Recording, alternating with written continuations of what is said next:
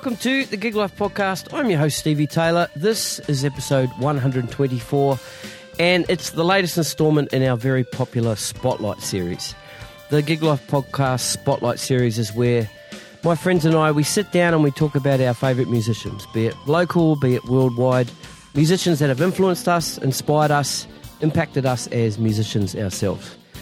We talk about their careers, their music, their legacy this is not a new concept. We're not changing the game here. We're just hanging out, bouncing stories off each other, sharing information that others may not have known, but in the process, adding to the legacy of these brilliant musicians. So today's episode is all about legendary British drummer, producer, and audio engineer Simon Phillips. Simon has played and recorded with Pete Townshend, The Who, Judas Priest, Toto, Mike Oldfield, Hiromi, Jeff Beck, Jack Bruce, Nik Kershaw, to name all but a few. Simon has also had a very successful solo career as well as being at the top of his game as an audio engineer. Joining me today to talk about Simon Phillips are three outstanding drummers and friends of mine Lance Philip, Gordon Rytmeister, and Glenn Wilson. We have all chosen a bunch of songs that Simon Phillips has played on and not necessarily the songs that you'd expect either. We'll listen to parts of these songs and we'll give you our take on them. We'll talk about his influence, his sound, his legacy, and hopefully do our bit to add to that legacy. So, ladies and gentlemen, it's time to turn the Gig Life podcast spotlight onto the great Simon Phillips.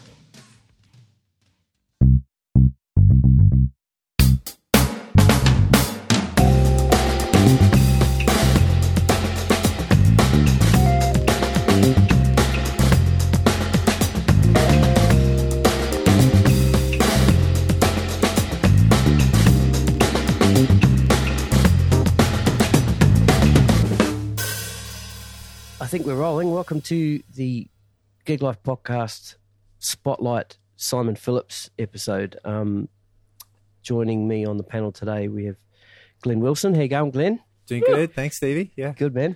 Lance, good to see you again. Lance Phillips. Yo! Yeah. Yeah, good to see you guys. Yeah, cool, man. and uh, Gordo Rytmeister, how you doing, man? Good, thanks, mate. How are you? Yeah, good. Super. Good to see everyone. Yes, for sure, for sure. I've been looking Yeah. forward to this. Um, of all Yeah. the things that I do in the podcast, these little things are by far my favourite because then I get to I get to geek out a little bit more than I would would usually, and and don't feel the pressure as much, you know, because it's just to hang with mates and and just just talking shit and um, yeah, man, it's good. Happy to be doing it again. um, what I thought we might start with, we're talking about legendary um, British drummer, producer, composer, um, Simon Phillips. So, yeah, first up, let's each talk about the first time we heard about Simon Phillips and, and what that experience was and um, what you were doing. Was it a magazine or was it something you saw or heard? Um, yeah, we'll start with you, Lance. Cool. Okay. Um, yeah, for me, um, I think the first time I sort of was aware of Simon Phillips was like um, Modern Drummer magazine Tama drum ads, you know, and it was like, oh, who's this guy, you know, with these big Tama drums, and um, and then um, yeah, just oh, actually Tama catalogs and things like that.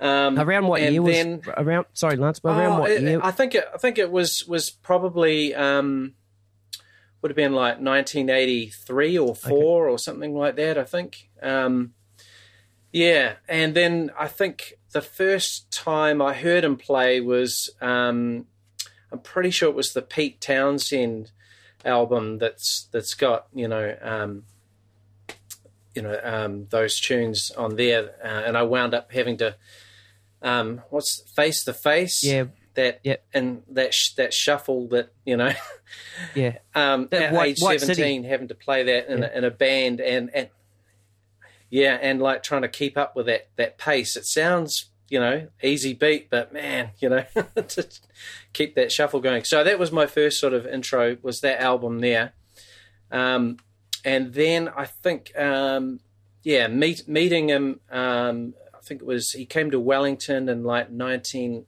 I think it was nineteen eighty eight might have been 87 or 88. I'm not absolutely sure what, what year that was, but but it was it was somewhere around that time, and um, got to meet him briefly at a at the music store that was hiring out the gear to him and all that sort of stuff, and uh, yeah, I was I was pretty astounded at how short he was mm. when I first met him. I thought, wow, you know, because mm. he with all those huge drums, you know, he kind of the drums kind of make him look bigger than what he is. But um, yeah, you know, he, he he's pretty humble, pretty um, polite English, kind of conservative sounding. It doesn't really match the way that he plays the drums, but um, yeah. So that was my kind of um, intro to him, and then the the protocol album. The, was, the first one, was probably the yeah, the first yeah. one. Yeah. The funny thing is when I don't know if you remember when that came out on I got it on vinyl. It, it came out as um, as it was you know like the the proper 33 sort of LP size, but it was actually a 45. And I remember putting it on on the turntable and putting it on, you know, standard 33 and thinking, man, these songs sound pretty slow, you know. you, know you know, and then and then it was like, oh, actually, you know, then once I bumped it up, you know, to the to 45, it was like, oh, okay.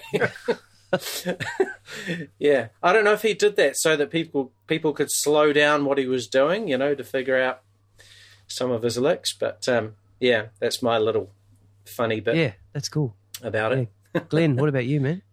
Yeah, Lance, we must be a similar age because that's almost identical yeah. to me. I think Face to Face was the yeah. first thing I heard, but my first kit was a Tama kit, uh, and I had I had all the brochures over my wall, my bedroom wall, and it was always uh, Billy and Simon, you know, in that day, and these massive kits, you know, double bass drum kits, and and uh, yeah, yeah. And then when I heard Face to Face, I'm like, what's the what's the deal with this guy? He's not even doing drum fills, you know. I couldn't get my head yeah. around it. Uh, but so I used to go down to um, Australis was the distributor, I think, in Brookvale, and they had a showroom down there. And uh, every now and then they'd have kits and stuff in there. And I used to go down and there'd be Simon pictures all over the wall. And um, I remember one time they had uh, Roger Taylor's drum kit from Duran Duran. I'd just seen them at the entertainment center and this Tama Imperial Star mm. kit set up in the showroom, like octobans and concert times, the whole thing. And uh, you know, I remember the girl coming up to me and she's like, "Hey, kid, you know this is not a shop, right?" and I'm like, "Yeah, mom, just come to hang out," you know. Uh, so yeah, that's that's where I remember him from. All those ads and just being a Tama yeah. nut, you know. Yeah. yeah. Yeah, my my story, very early '90s. Um, 91 maybe. Um, I had a friend of mine. Well, in in my hometown, Masterton, where Lance knows knows I'm I'm from, knows the area. There was something about most of the drummers there played Tama drums. It's just like Tama Town. Yeah, right. I had I always had Pearl drums, and and but I was the only one, and then there was a yeah. couple other of the older cats that had the old Lud, Ludwig stuff, but all the the the modern cats at the time in my town all played Tama drums, so it was Tama everything. They're always talking about Tama drummers, and um, a mate of mine who was the same guy that actually introduced me to um, to Vinnie Colaiuta as well. who's his playing. I was around at his place one night, and he put on this video videotape, and it was it was uh, Simon Phillips playing with the Who, and it was uh, it was Tommy. They're playing the the Tommy concert, whatever that concert was, and um, it just blew me away. And then of course, yeah, it was the Modern Drummer magazines sort of after that, and then the DCI video came out. Right. And I didn't know the video had come out at the time, but one of these, one of the um the the Tama cats in my town, he'd bought the Tama track pants. You know the Tama track pants he plays in the. so like he was the coolest thing, and it's like, and you know his, his mates would be talking about you know, um, oh, it's the same pants off the video, you know. So I wanted to find out what the video was, and I ended up getting watching the video and then just uh, just studying that that DCI video that he did, and um, and then yeah, not long after that, um, you know, Jeff Porcaro died, and then um, Simon uh, joined Toto, and then I was telling you this um, yesterday, Gordo. the when I was going, this is after you had introduced me to um, Jeff Porcaro, Lance. I started going through all that Yeah, back yeah. catalogue, and then um, around that time too, the Absolutely Live CD had come out, and that was the '92 tour or what, or '93 or whatever it was. Like Gordo, Gordo said, I think it was recorded in Japan. So I had that CD in my car, and I just thrashed that man. I just learned every lick. If I listen to it now, I'll air drum every single cymbal hit, every fill, the whole lot. So from there, it just built to where we are today. So that's that's my Simon Waffle. Gordo. Well, um, you, you're all making me feel pretty old here because uh, I think uh, I, I might have.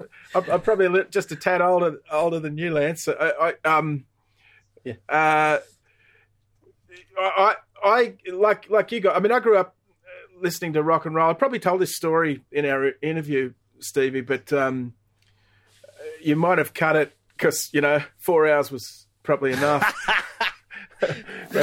you might have cut it cut it with a view to saving it for for this occasion. But Yeah, all, all for the fourth episode of Gordon Rytmeister. uh, speaking of waffling, Yeah. um, um, now look, I I, I um. I, I grew up. I was sort of, you know, my first major uh, inspiration on the drums was really John Bonham in Led Zeppelin, and um, I started playing in '81. And I, like you guys, I was familiar with the, the Tama catalogs. The and uh, Simon, th- there was a there was a page in the Tama catalog that had all the endorsers, you know, and, and there was Billy Cobham and Lenny White, and Simon was in amongst them. Uh, and it was a picture of Simon, pretty young, playing s- a superstar or an imperial star, like it was a was a was a silver kit. Um, Yeah. And so I knew his I knew his face. I didn't didn't know what he played like. Um, and but and as I said, I was a, a Zeppelin fan. I was and uh, like a Bonham guy. And there was a, a show that came that was simulcast. I used to listen to Triple M radio. It was simulcast on Triple M and I think Channel 10 back in the day. Would have been 1983 or yeah, probably 83. And uh, it was called the, the, the Ronnie Lane concert benefit concert for arms, which is the multiple sclerosis research. Because Ronnie Lane, the bass player from the Small Faces, uh, had multiple sclerosis, and and the the, the thing that uh, appealed to me about it was that it, the the the uh, the bill featured Eric Clapton, Jimmy Page, and Jeff Beck, the three guitar players from the Yardbirds who'd played with the Yardbirds. So as a Zeppelin fan, I'm this is after Led Zeppelin had finished, and I'm like, wow, I can't wait to see Jimmy Page. But what absolutely blew me away was uh, uh, when Simon came on with with Jeff Beck, and uh, you, you know um, the the Kenny Jones and Charlie Watts were playing, as well as um, the percussionist. Uh, ah, he's just gone out of my head. Uh, Ra- Ray Cooper. Ray Cooper, yeah, that's it. Yeah, Ray Cooper, yeah, Yeah. A- a crazy, crazy guy, you know. And they they were all Yeah. playing it, yeah, yeah, ve- very um very energetic. But anyway, but but uh, Yeah. and you know it was very it was a pretty loose gig. It was pretty sort of jammy. They they went on and toured it to the states. Um, I've since discovered, but uh, that was my first uh, kind of introduction to Simon and also to fusion music. It was was really uh, something different. You know, it was was was real jazz rock or rock jazz, I, I suppose you might say, but definitely coming coming from an improvisational um, point of view and, and a composition like an instrumental compositional point uh, uh, kind of place. And but I, I the first song wasn't. I, I've since watched the concert. I've since had the concert on um, VHS and DVD, and uh, and it's in a different order. But the first appearance of Jeff Beck, they played the Pump, which is. Uh, if you're familiar with it, it's a, this incredible tune. It's it was it also featured in the movie Risky Business, where um, where uh, Tom Cruise backs the Porsche out of the garage in the in the film. I don't know if you, you ever saw that, um, but I you know it's it's playing the the simplest drum beat you can play, simplest rock beat, playing the one and three on the kick, two and four on the snare, and eights on the hats. But I had never heard it played like that before, and it just it just it got inside me. It was it was just incredible, and um, and I, I, you know, I, I just fell in love with this this guy. I happened to record it on VHS, and I played that thing over and over again. And you know, I would have worn that worn that tape out, and and I had I remember tra- transferring it to another tape, you know, to try and save it a bit longer, you know. But it, it, and I would just get this sort of buzz of excitement every time the camera was on Simon. Like it just it just it just thrilled me. You know, I was just floored.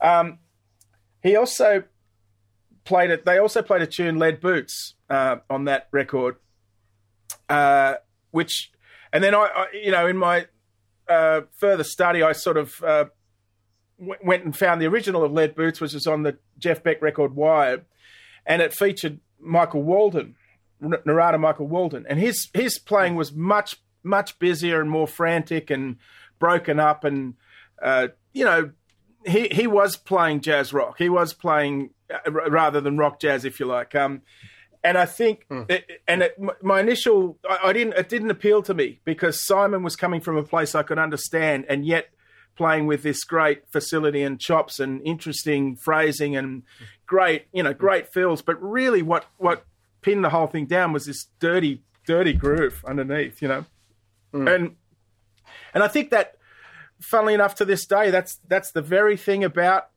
about him and uh, that that that kills me. It's this. It's uh, you know, it's it's interesting. Uh, Lance, you said he doesn't like he's, he's quite a conservative Englishman um, mm. when he speaks, and mm. and and um, but he doesn't play the drums like that. And and yeah, I I agree. He certainly he certainly knows how to how to rock in the sort of truest sense. But I think there's there's an there's an intellect behind it as well that that really appealed to me. Like it wasn't just yeah. It, what there was nothing ever. Yeah. Um, there was never anything sort of uh, primal about it. it was very it, while it was mm. was aggressive and and and you know he dug in. It was it was always very intelligent to me. mm.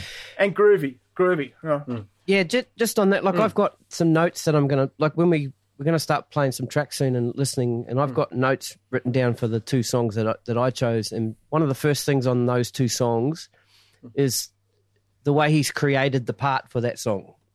Going back to the intellect thing, it's not just he hasn't just sat down and like he's the two songs I've chose. He's he's crafted these, you know. Mm. Um, yeah, and I, yeah, I, I think that's awesome. That that's that's uh, one of the things that that's that puts him right up there for me. Well, just just yesterday, I had another look at the at the concert for arms just to refresh myself, and I, I mean, for one thing, I realised just how much stuff I've ripped off from him. you know, like, um, how much sort of phrasing, concept, and and and you know all of that. But what struck me, uh, you know, like he plays with such incredible energy, you know, you know and but um, what mm. struck me is how musical everything is. How you know like his tom, the whole tom thing. Um, I don't think he had the octobans on that, uh, uh, but he had the gong bass drum. But the whole the whole way he incorporates toms into the grooves and and it's it's very it's very musical, you know. Yeah, and he and he, he tunes those toms to the songs too, and that's another thing with one of my tracks I've got coming up is the way he's got his drums tuned to the track, right? And he, he's orchestrating those those tom fills, you know, yeah. and mm. awesome. Mm. Um, yeah, like I said, we'll, we'll listen to some songs, and, and since you've mentioned the pump, Gordo, I think we might maybe we'll start with that one. Um, now you said that you heard the um you heard the live version first. I, I couldn't find that, so we've got the studio studio version of that, which is the one that you sent me. Yeah, yeah, well, yeah. The, the, it's very straight. So you, you know, yeah. You, you, might want to play the whole thing. But I remember Modern Drummer talking about it when they did uh, one of the style analysis on um, Simon, and and talking about he um, the way they described it was like he's a spring being coiled up spring and just waiting to explode, and that's that's the way he plays that that tune. Uh, I did I did get to talk to him once. Uh, well, I talked to him a few times, but uh, he talked to me once about about the pump um, hmm. Do you want me to tell you that now? Yeah, man. Yeah. Well, I'll let, yeah. Well, actually, let's let's listen. We'll listen yeah. to the song, and then hmm. then we'll get we'll get some context. So yeah, I'll, cool. I'll, I'll play it now.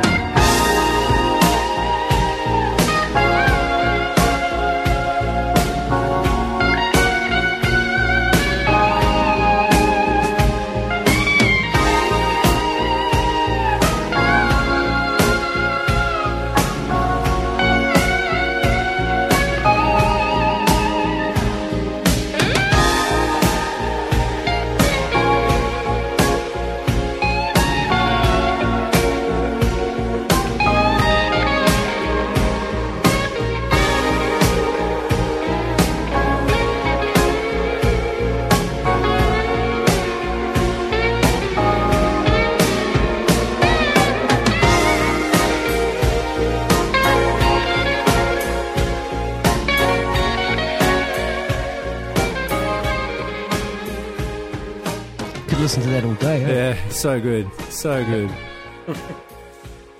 Um, I was reading the 1986. What's that um, MD I sent you, Glenn? Was it 83? The first, the first Uh, Eighty-one, I think. 81. Uh, 81 what yeah, and Yeah, that yeah. he was um there's a there's a little piece in there when he's talking about the recording of pump and how happy he was with the sound of his drums yeah, and how it sort of resonated how the whole kit kind of opened up because he was playing so simple yeah. you know You can hear it uh, when he hits that tom early on in there. You know, it's like just after the first section. yeah You can the hear real flappy Yeah, you, I reckon Yeah. that's the beginning of sort of technology catching up to being able to capture his sound.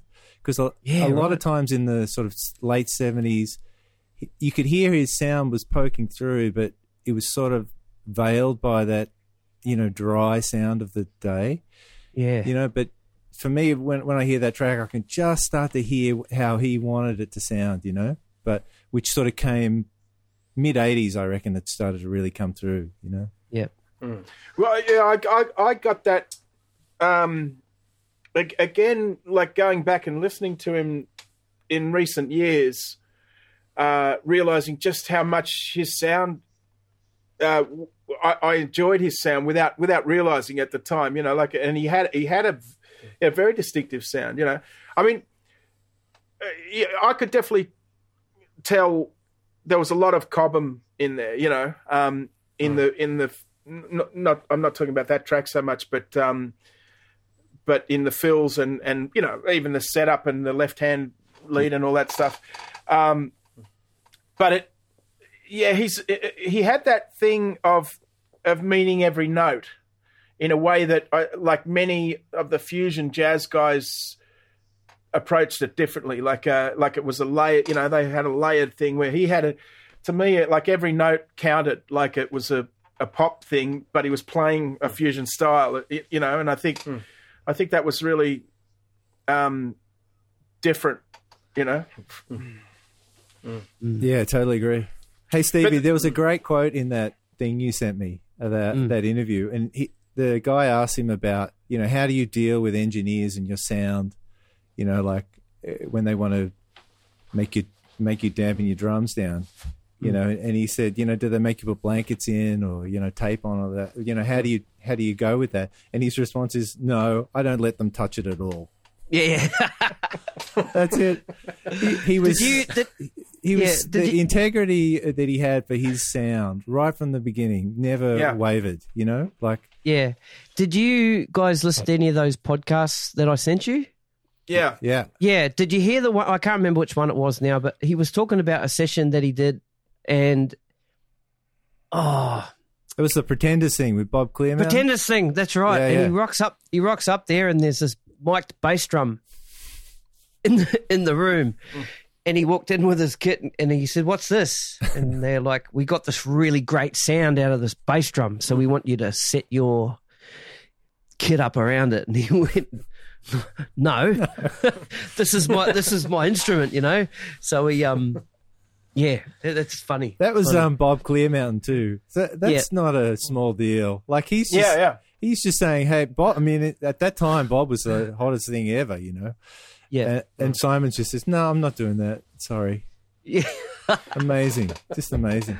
I mean that, Yeah. that that's the thing that, that comes across like uh you know like uh, in all the interviews you hear from any period and, and read from any period is ha- just how um how sure of himself he was all along from the very beginning. Like uh you know and I guess that you know his father his father died young and his but his father had been a jazz musician and and uh and all of that and and I guess he'd had a lot of experience by the time he was you know excuse me, mid teen, mid teenage.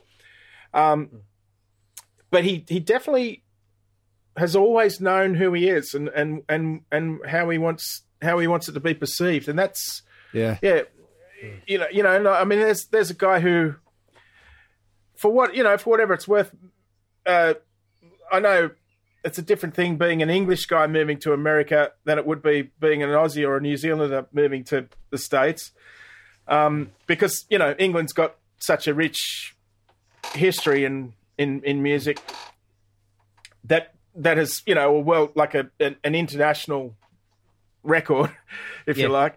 Um, Yeah.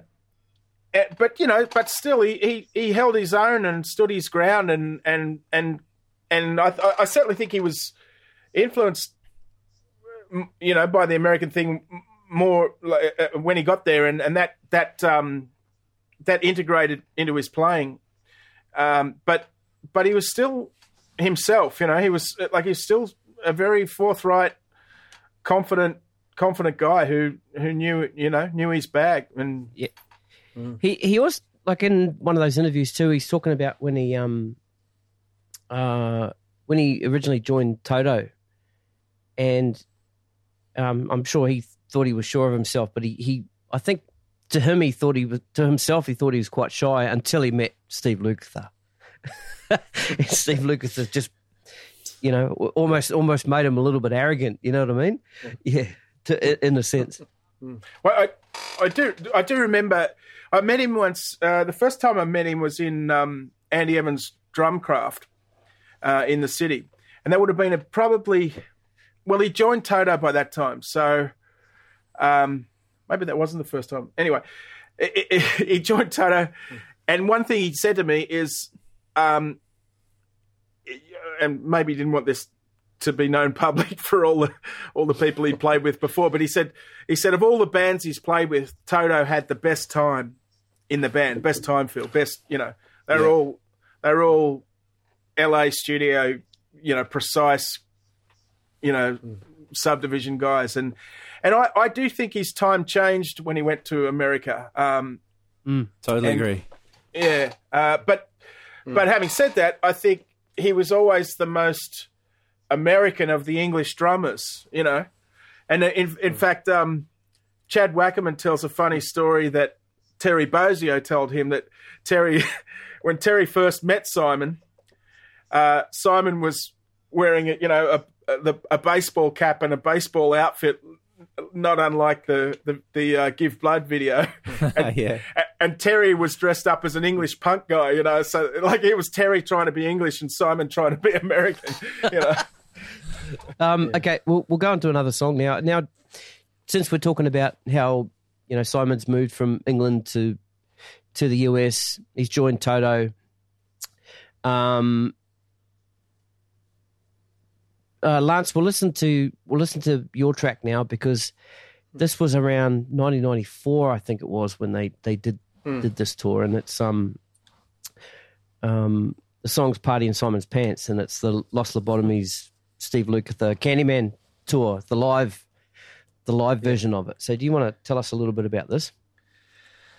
Yeah, I mean, um, I guess I mean there's so many tracks that, that are great to kind of um, pick from, you know, that that he does drum solos on, but but um, just the the time signature riff and how he plays over the top of it on this live track, you know, and I mean, and just the um, the actual interaction with with him um, connecting with with um, David Garfield and his piano solo and and Lukather and and John Pena, you know, it, it just um, it's like they're all just one unit. You know, it's a little bit. I mean, some of the the hits and things are pretty cliche, but um, it's just so well played, and um, and the you know the the drum solo, you know, it's just just great. You know, right right right at the end, and you know, there's no I mean, there's a little bit of risk taking, but um, enough to make it exciting. But um, but it just it's so together, you know. Um, and you just think the amount of energy that that Simon's got, you know, just to keep that whole thing going. You know, the tempo, you know, is pretty pretty solid through the whole thing. Yeah, It's pretty impressive. yeah, yeah. It's a ten minute ten minute track. So what we'll do? Yeah, oh. what- no, we'll play. We'll I'll, I'll play the start of it just so we can get the Yeah. idea of the riff and the feel. Yeah. and then I'll fast Yeah. forward through to the Yeah, yeah, through the solo. Um, it's funny you, you talk about that solo and um, like they all take their so- well, um, Lukather and Dave Garfield they take their solo, and they take their solo in the four four part, yeah, and then Simon takes a solo in the odd time part. And it's funny because just as it's about to happen, if you watch the video, Luther, Lukather goes running over to the piano, and they all look Yeah. the other way. and they're all like focusing on each other, trying to because they know they know Simon's off, you know, and they're just like they're focusing on each Yeah. other, and you know. So I'll put a, Yeah. will put a link to the The- the- video. you the- have to see what I mean. I'll put, Yeah. like all these tracks, Yeah, all the I mean- videos. I'll link them. So They're all they're all just trying not to lose the guitar riff, you know, the riff. That's it. While he's doing all this stuff over Yeah, the top of it. yeah, Um, I mean, the funny thing is, is that it is still kind of in four four because it's like it's a seven and a nine, yeah, yeah. and so it's, it works out sixteen. You know, but it's, and it's quite funny watching. Um, there's a couple of people in the front row, you know, bouncing up in time like to the pulse, Yeah. even though even though it's rolling over the beat and that sort of thing, and they're still it's still going. But yeah, it's, it's- it's pretty impressive though. okay, let's go. Yeah.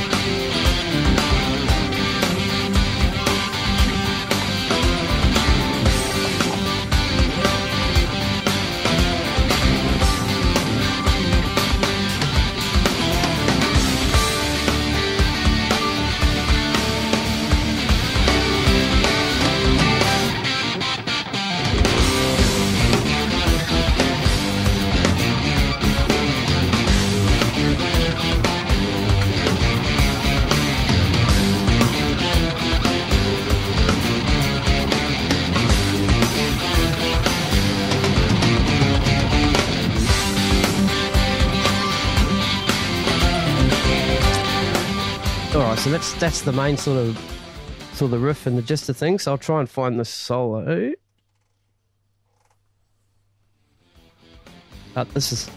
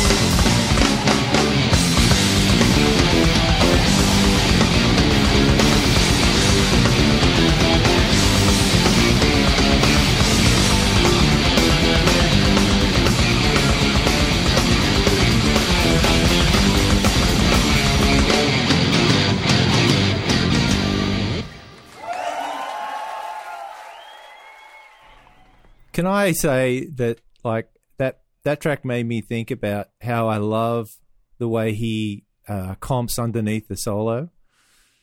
You know, um, like the way he bubbles away underneath the soloist.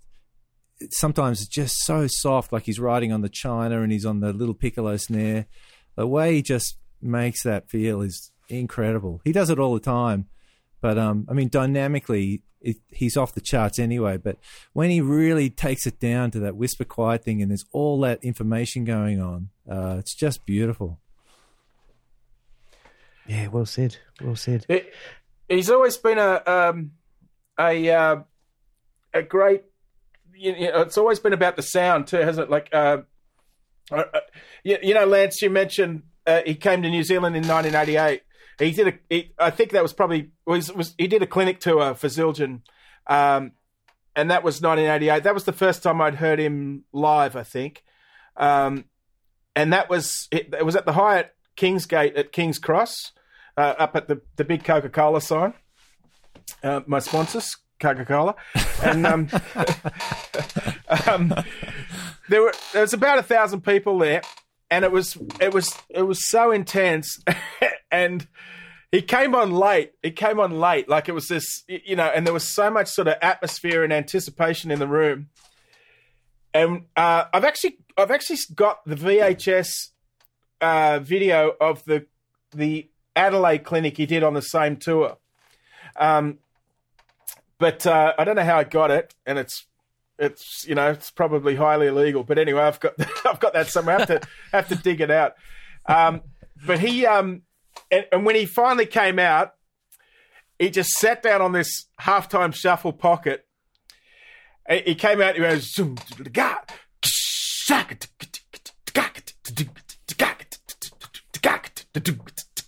and he sat on the pocket for a couple of minutes, right? and and the and and you just said like you can actually uh, because I I recorded it, you know, in a cassette, and you just and the whole audience just goes like pin back to their back of their seats like like this, and then you know after a couple of minutes of this intense groove, he plays this thirty second note fill right around the drum, like with a you know thirty seconds on the kick kick drums and cymbals finishing it off back to the pocket, and you just I've got the I've got the audience the audience just goes. Oh yeah, everyone just. Oh, but yeah, man. and the sound, the sound was so big and so you know, it was such a massive sound, and you know, and yeah, nasty, fantastic. Let's um. So that that's since we're talking about you know first, you know first times we've seen him. Maybe let's, let's kind of go into that now. So Gordo, so that was the first time you saw him. Live, saw him play- yeah, yeah, saw I- him live, I yeah. saw him that, that same year. Funnily enough, I found the ticket stub for um, uh, uh, Mick Jagger. They played at the Entertainment Centre. Yeah, And um, Lance, you set that video of the uh, Yeah. when they played up at King's Cross. That was the same. That was that tour, Yeah. and I remember that that gig, and um, that was with uh, Right, Joe yeah. Satriani on guitar. Yeah, yeah. Doug Wi- Doug Wimbish on bass. right. Yeah. Yeah, that was a Yep. killer band. Yeah. And, Oh yeah, and Yeah, that was that that that. Go, on, mate. Yeah, yeah. I was I was just saying it was pretty impressive um, seeing him playing on a a small drum kit, playing right handed. You know, for for a, a big part I of know, it. You yeah, know, um, I th- you know I thought it was amazing. You know, from him playing on a big kit to then playing right handed on a little kit in a pub, and um, yeah, great energy, vibe, all the rest of it. You know, was very cool. Uh, I think that was the Kardomah Cafe, uh, the Kardomah uh, up at the Cross. I think they played, or um, or Sweet. Uh, what was it called? Um, I can't remember that room, but yeah, it was was one of those, you know, pretty pretty old rock and roll rooms, you know. Um, but one one thing I do remember from that that gig was that Simon broke a, his right kick drum head in a song during a song. No. Yeah, and uh, it was it was hilarious because they sort of they, they were just jamming out, and um, this was in, at the entertainment center. Not, not I wasn't at the pub gig, but the entertainment center, and um, they were just jamming out. And the crew came on and they lifted the the, two, the toms that were mounted off that and they, they pulled them out of the kick and they, they pulled the kick away and then they brought in another kick drum and you know and it took ages like they were just sort of just sitting on this thing and jamming away and they put the kick uh, the thing back and, and at the end of the song Mick Jagger said he was he was he was pretty pissed and he said he said oh it's the longest time it's ever taken to change a pair of fucking drumsticks he said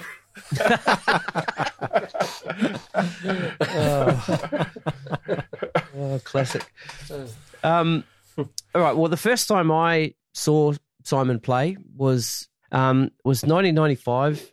It was here in Sydney at the Enmore Theatre, and I'd been in Australia for t- t- a month and a half, two months, and um, yep, went and saw this clinic with my dad and, and another friend of mine. Um, what I don't, and I was telling you this, Gordy, yesterday. I don't remember that much. I, I remember seeing him, and I've got some photos. The only thing I actually remember, because I was a fair way back, and it was, you know, I, I was probably a little bit starstruck, a little bit too, like, oh wow, yes, fucking Simon Phillips. What I do remember though is somebody in the crowd asked him to play Rosanna. So he played Rosanna because he was playing with Toto at the time. Um, and so yeah, that's that's the first time that um, that I saw him play, and I ended up seeing him in another clinic. It was 2013, Gordo. I looked that up.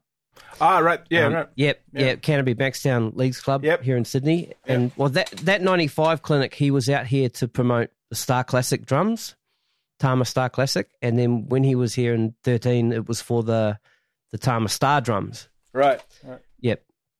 Um. Yeah, and I got to see him play with Toto twice. So that was the first time out here with uh, the Falling in Between um, tour. So that was two. That's the Metro, right? It was at the Metro. Yeah. Yep. And then they were out the year la- a year later, and that that year at the Metro, um, that was with Mike Porcaro, and then the year later was Lee Sklar playing bass. I I, Yeah. I, I told you yesterday that um, the, when Simon first joined the band, uh, it, and they they first came here in '93, and I uh, I was playing with Margaret Urlich, and we we had a gig um, on the same night as they were playing at Selina's at, at Coogee Bay, Could you? and um, w- I, I couldn't get there. I was playing with Margaret down in Wollongong, I think, but we were at Selina's the next night. And when we got to the gig, I looked, and on the on the in the dressing room wall was the set list of Toto. So I souvenired that. I've got that here somewhere. Nice. Yeah. Nice. Yeah. That's awesome. Yeah. um, from that from that uh, ninety five clinic, I posted that this poster on my Facebook today, and you know, just to say that we were doing this recording, and um, Adam Church, um, who Gordo, um, you might know, Glenn, Yeah, you yeah. may know Yeah, Adam. Church. Um, he uh, he said, um, let me just, and I asked him if I could quote him here, so I've I've uh, saved it. Let me find it. Um, okay, so that Enmore show was Adam's first day working for Australis. Ah. And they were the t- Tama distributor. Simon asked for a glass of water, and someone hand him, handed him an unopened bottle. And he said, "No thanks. I need a glass of water as a spirit level." because the drum riser was leaning forward and he wanted to level it out, you know. And um, and then the sound guy also yelled out to him. Um, second rack tom was ringing, so then he yelled back, uh, "Can you drop three dB of eight K?" Fixed it just like that, and that yeah, that that speaks for his um his uh you know the the whole audio engineering. Yeah. He is a world class engineer. Absolutely. Yep. Uh, what's amazing about his his kit is that it is set up um, to be recorded well. You know, he's always said that. You know, and like sometimes his like his elbow is above his shoulder hitting stuff because his whole thing was to get the cymbals out of the tom mics. You know, it's Yeah, like he's right. willing to go to any lengths. The, the sonic thing is a really big deal to him. You know, and the whole Mm. thing about being open handed and the kit being symmetrical. You know, the snare drum being right in the middle of the overheads. Like there's so Mm. much thought gone into it. He's uh, you know, he's sort of an audiophile drummer, you know. Yep. Well, there's that there's that uh, thing on the um, Warren Huart uh, stu- studio tour where he talks about of Simon's studio, and he talks about how he's soldered uh, one side of his um, you know room thing in silver and the other side in gold. In copper. oh yeah, Copper, that's yeah, right. what- whatever it is. Yeah, yeah, yeah. I know. So why, why is why has he done that? I, I didn't I didn't end up watching that. So why did he do that? Oh yeah, I, I can't. Well, he, he he just sort of thought it wasn't going to be compatible or something. He he said, oh, "I can't hear it," but I just you know I just don't, like he's very meticulous. I just think he's Oh. you know. So in that interview, he's he talks about it. He wired that entire studio. Yeah. like he wired it. You know, he's Yeah. he's into it, man. He's like hmm. really.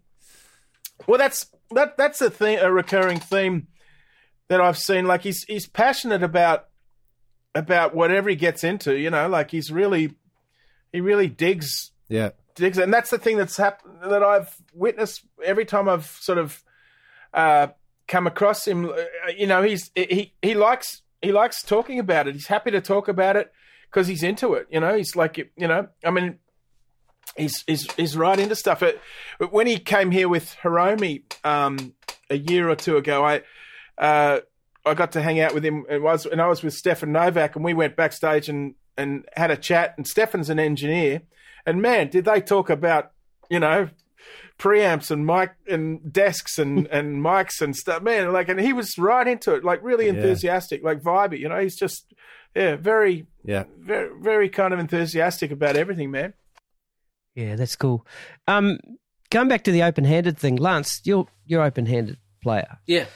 Can you talk of the the uh, the influence Simon as an open hand player? I mean, I know Billy Cobham was a you know an Yeah, well, well, I mean, I mean, Simon, I guess, played open-handed uh, for completely different reasons to me Yeah. playing open-handed. Mine was um, being left-handed and and lack of instruction to play any other way. But um, but it was kind of cool to see somebody that um, was playing that way, and it kind of uh, validated a little bit of the way that I was playing. You know, so it was kind of like, yay, you know, someone else playing um, you know, weird like me with the ride cymbal on the left, you know. So um so that was kind of cool.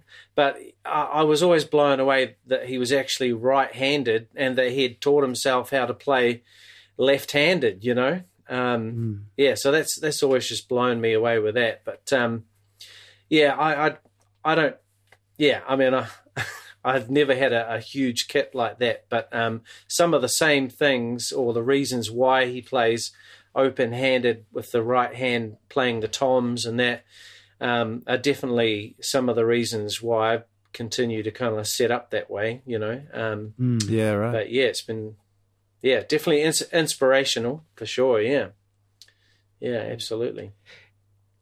Yeah. Um, uh, well, let's before we talk about this next thing, I, I need to. Uh, is ambidexterity a word? Is that a word? Yeah. Yeah, I thought so. I wrote it down and went, "Is that a word?" Ambi- I know what I want to. I know what I want to talk about. But a- ambidextrous. a- ambidextrous. no, no, I know. Yeah, Yeah. ambidextrous. Yeah, I get ambidextrous, but the word Oh. ambidexterity uh, was that a word? Oh, I don't know. anyway. Maybe I don't know. anyway, Yeah. um, yeah, that's what I wanted to talk a little bit about because uh, he, he's very much plays as as good on the left side as the right side. Mm. You know, um, you know, not just sort of straight patterns, but you know, I mean, you look at you look at all the uh, you know the ostinato stuff he does, like the patterns that he builds, and one of them, and and maybe this will be the next song because it, it it um speaks a little bit of that playing on his left hand side, and then when it comes to the groove, he's playing on the right side and toms and stuff. Um, so my my next um, well, the song we're going to play next is is um, "Bottom of Your Soul" by Toto, and that's off the Falling in Between um, album. And the things, you know, going back to what I was saying earlier about how I think it's cool how he um, creates his parts and builds his parts. This song, it, it starts. It, it's got it's got a um, uh, a sort of a percussive pattern, Lenny Castro percussive sort of pattern, and it's kind of an African vibe. And he starts off with, you know, one of his trademarks is that that that's his thing, right? And this is in six eight, so he's he's going. Uh, yeah, he's he's playing that sort of tss, tss, o- over the six eight, and that's that's almost the constant of the whole song, right?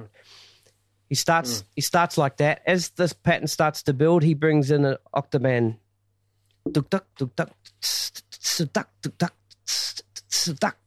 and then it starts to build again. He he adds in a um uh his auxiliary snare with the snares off.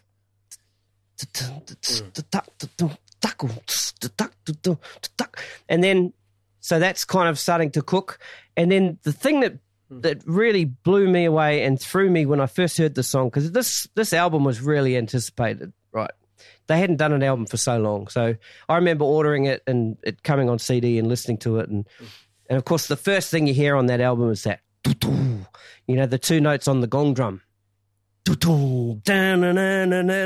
First time I heard that was awesome, but that's another song. But anyway, when, when I when I heard Simon's opening tom fill to come in to the chorus, it completely threw me because I would not have expected the first tom note that he plays to to uh, to end up where it was. You know, naturally, I thought it would be you know it would be half a beat back, right? And then as the song goes on, he starts sort of building the fills. Um, and I think we should just listen to it before I start uh, waffling and tripping over my words. Let's let's listen to it, listen to the different parts, and then talk about it afterwards.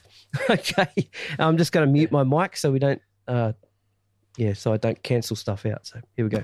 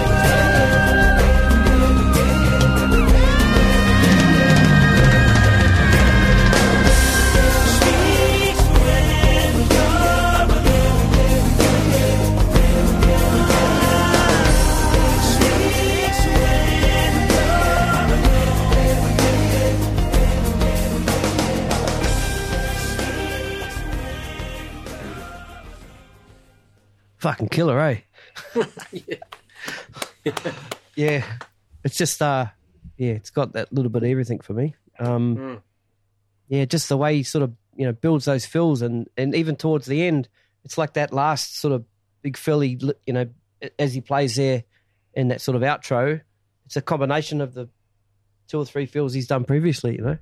It's it's cool. Yeah. Yeah. Gordo, you look like you're gonna say something. Yeah, yeah. I, I always thought it was uh, he was such an inspired choice for Toto. Um, and my rationale, I suspect, well, I've, I've suspected that this was the the band's rationale was that if they'd have got any other great LA player, and I won't name names, but if they got any, anyone else from LA, it would always be like Toto, but not quite as good as with Jeff, you know. Whereas Yeah. by getting by getting Simon, who was deep, you know, part of his thing is deeply about the groove and the pocket, as was the LA thing, but also with all that other stuff, all the the interesting phrasing, the tom, the tom melodic tom stuff, the the fusion background, the odd time, all that other stuff. It it it allowed it to become a different thing and and have a you know have a new life. And I think it allowed it to not be you know as obviously compared as it might have been because you go well this is Toto but it's a different a different Toto whereas with a sort of any other LA it would have been this is not as good Toto you know um, Yeah. and the same when they got Keith Carlock for that matter you know too and and I think uh, you know, when they when they've gone now to uh, Shannon Forrest, that that is going more back to a Jeff thing. But I think the time was right too. So you know, I Yeah. I think they totally nailed it there. But uh, Yeah. you know, But I mean that that's that's done now too. Like it's um Sput Searight's playing drums with them now. The what what's it called? Um oh it's to, Toto and or oh, it's got a new name. It's it's Joseph Williams, Steve Lukather, um and all these other new guys. oh, okay, Right. That, that yeah, that that last that last Toto band's gone, man. Mm. Yeah, very interesting. Yeah. Um yeah, Glenn, you got anything you want to add to that Oh, about that I track? mean, I love the sound of the drums on that album. It's so yeah. great. Oh, Yep. Gosh, the toms and just everything, the way he plays, and Yeah, and because he, he he um he engineered all that too. I mean, I think that's right. yeah. one of the beautiful things is is that um, I was listening to something the other day, and I was in my head, I was sort of trying to work out how I play that on my kit, and it just didn't work. My limbs were getting tied up, and things weren't crossing over, and I was thinking, mm-hmm. you know, how's he doing this? But his kit has never really changed. I mean, it, it's essentially been the same the whole time. You know, like mm-hmm. like an X hat over there, a ride cymbal over there, you know, and so being that it's consistent, you can kind of piece together how he's doing this stuff, even though it's not like for mm. some recording he's he made up some weird hybrid drum kit, you know. You know Yeah, that it's yeah. always the space station, and there's just all these little bits and pieces uh, all over the place. It's just a matter of working out well which hand is doing what, and where it's going to be. And it's like uh, it's just a beautiful puzzle, you know, like infinite possibilities with his dynamics and technique. But uh, it's this known quantity, you know. Whereas you get guys like, uh, say, Matt Chamberlain or Shawn Pelton, people who, that, that I really, you know, draw from, and they're sort of sonic chameleons, you know. Yep. Matt Chamberlain will have a djembe as a snare drum, and then he's playing like a prog rock kit, and then he'll have bongos as toms you know, and Shawn Pelton's the same, but he might have a mallet in one hand and you know uh, a washboard in the other. You know, like those guys are just whatever it takes. I'm doing what the song thing is. But Simon's thing was like, this is my palette, you know, and possibilities just go on forever. Um, but you know what they are, so it's so interesting to hear him dance around it. You know, Yeah. And when when when Toto came out to the Enmore to tour that album, um, I I, you know, because this song had that impact on me. First time, like I said, first time I heard it, first time I heard that first fill come in, and it just, you know, you know what? Did you hear what I meant by that? That first fill. Yeah, So like one, two, three, four, five, six. One, two, three, four, five, six. You, you expected it to go one, two, three, four, five, six. Uh, um, to to to fall uh, on the on the downbeat, not the offbeat, right? And then when it when he played it, like when I heard it the first time, I'm like, "Fuck, did my CD skip?" So then I I went back and listened to it, and I was trying to. Yeah, it just it just I thought it was awesome. I think he's. Uh, I, I suspect he's internally uh, tr- changed the pulse to the, to the sort of slow four pulse, and and he's playing the fill as he's in the new in the new pulse. That's what I I, I Yeah. imagine he's doing there. But um, Yeah, that makes sense. Yeah. but y yeah, yeah, I mean, uh, he's a he's a very creative guy. Uh, uh, And funnily enough, I think it was at that clinic you mentioned at the uh, where the poster is from behind you at the Enmore, and somebody asked him, "What do you what do you listen to for inspiration?" And I'd always suspected, as much as Billy Cobham is is an obvious sort of influence, that there was a, there's a lot of Tony Williams in there too. And he said he said I, I he sort of paused for a second, and he said you like someone said like if you get you, you know if you ever get um, sort of stale or you know what do you listen to inspiration? And he said I listen to Tony Williams, and I can, uh, that makes so much sense to me. Like the way the way he um the the sort of Tom phrasing, a lot of like the soloistic Tom phrasing. Um, you know, it's not uh, it's not exactly Tony Williams stickings and stuff, but the, the, the conceptually, it's it, it comes from there. I think um, a lot of it. So Yeah. you got you know you got this beautiful beautiful hybrid of sort of uh, Billy Cobham, Tony Williams improvisational phrasing with with an LA uh, grooviness. Um, you know, and I, I, I remember him too saying in an, an interview sometime, uh, saying he always tried to make the rock rock music more funky and funk music more rocky, and that that makes a lot of sense. You know, Yeah. Yeah. Lance, did Yeah. you uh, have you have you seen Simon at, like outside of a clinic? Have you seen him play with with Toto or or, or any other yeah, bands? I- yeah. I saw him. Um, Toto came to Auckland. Um, I think it was like when Lee Sklar was playing the bass.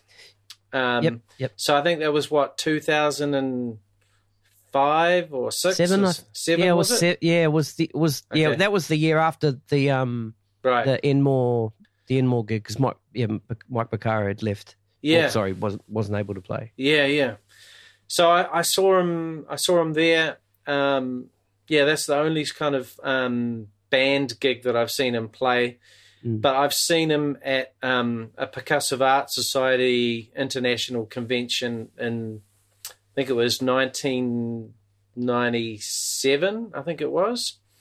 Um, there, um, yeah, I think that's about it. But um, yeah, I, I was always impressed how he played um, Africa, how he incorporated all the the percussion, the conga part in with his, his left hand while keeping the beat going. You know, um, yeah, just super impressed with with his time and and like say, you know, you you can hear once you studied, you know, a bit of Tony Williams's uh, drum fills and and all those sort of um almost like the bluster lick between the cymbal and the and the toms and that you can kind of um you can hear where that's coming from. And I think um yeah there's probably a lot more jazz influence in his drumming than what you know people realize you know um but he kind of disguises it with with it being the big rock kind of sound you know um but yeah he could definitely swing and um and he has that sort of um, like I say that jazz phrasing kind of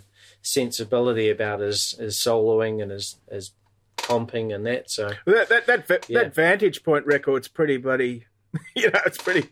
There's there's a lot of jazz in that. You know, like it's not it's not just uh, some rock guy having a crack at jazz. Like, there's a lot of hmm. lot of depth in that. You know. Yeah. Is, that, is that the album he did with Jeff Babko? Yeah. Is that yeah. yeah yeah okay Yeah, yeah, yeah. that's that's It's beautiful. Yeah. Mm. Yeah. Yep. And, and and very very very Tony. That you, you know you can certainly hear the hmm. Tony in that. But hmm. yeah. Yeah. yeah, yeah. I, I remember at the clinic that when he came out to Wellington, um, of course everybody was like, you know, he was taking requests, and of course someone always tries to be the the the smart ass to try and catch somebody out and say, "So can you play brushes?" You know, and and of course you know he whips out the brushes and does a you know sounded sounded pretty pretty good to me. You know, um, and and just you know his um he could play match grip. He could play both traditional and both hands. That's right. You know, Yeah, yeah. But you know, it was it was kind of like, yeah, which way do you want me to play? I can play. You know, it was like, you know, and it was like, you know, blazing single stroke rolls. You know, Yeah. and it was just like, know, I've got. I've, and Oh, sorry, Lance. I've got him doing that on that video in Adelaide. He's, he, yeah, he plays it. He says you, you can play it matched. You can do it that way. You can do it that way. You can do it that way. Yeah, Sorry, that's that's Yeah. not going to tra- uh, translate so well to a podcast, is it? Sorry. I could use their I think we get imagination. yeah, yeah, yeah, yeah, yeah, yeah. It was pretty Um, pretty impressive. Yeah, did, um, that uh, the clinic he did 2013 at, at Canterbury Bankstown um, Leagues Club.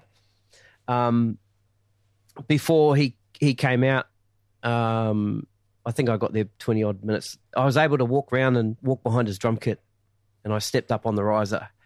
And you know, uh, we we know he's very very short, but his toms are so high, and you Yeah. see when he see when he plays like he it's audio audio podcast. You see my arms, but um, yeah, Yeah. going back to what you're saying, Glenn, ex- exactly right. Having everything in the right spot to record nice.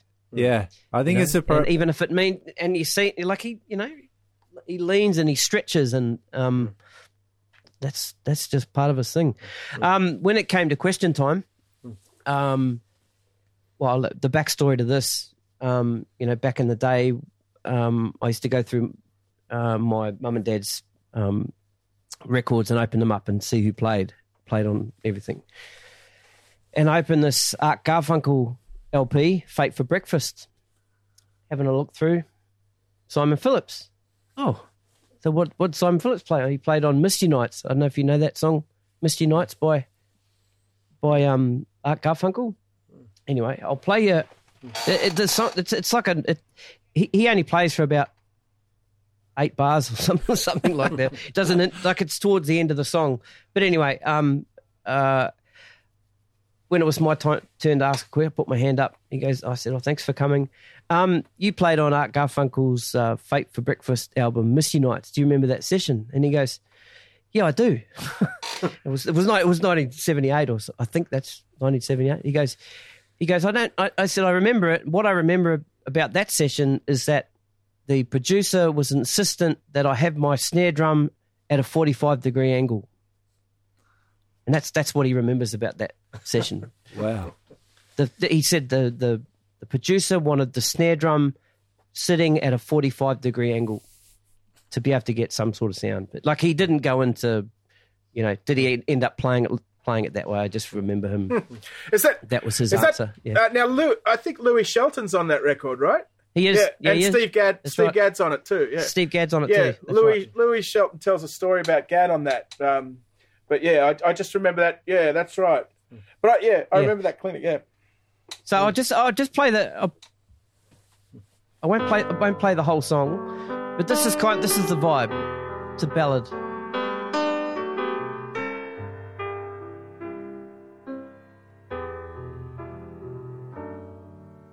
I've had many times, right so I can tell you. So let's fast forward to um about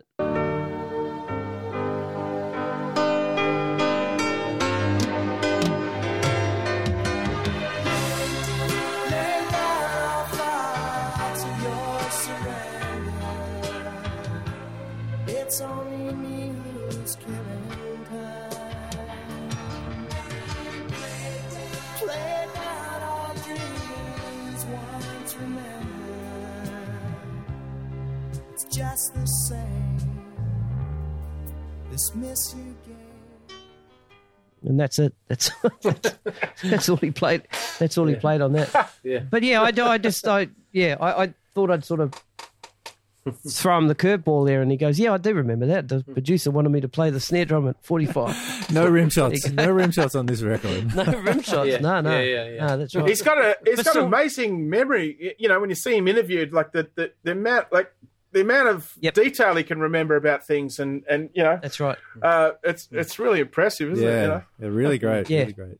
And it reminds me of you, Gordo. You're a bit like that. I don't know. I don't know about that. No, he, he- yeah, he, he's got more more to draw from. So you know, he's, he's very impressive. Yeah. Yeah. Um, Glenn, we might go across to your song now. Um, so uh, introduce us to your uh, first song you got for us Oh, today, yeah, and, okay. and tell tell us why tell us why this one. And So this and is uh, "Don't Let Me Out of My Cage." It's a Nik Kershaw song. So this is 1986. So at this is the I think it's the third Nik Kershaw record. The first two were um, the Riddle and Human Racing. They were released almost in the same year. So like two two full albums just bang straight out.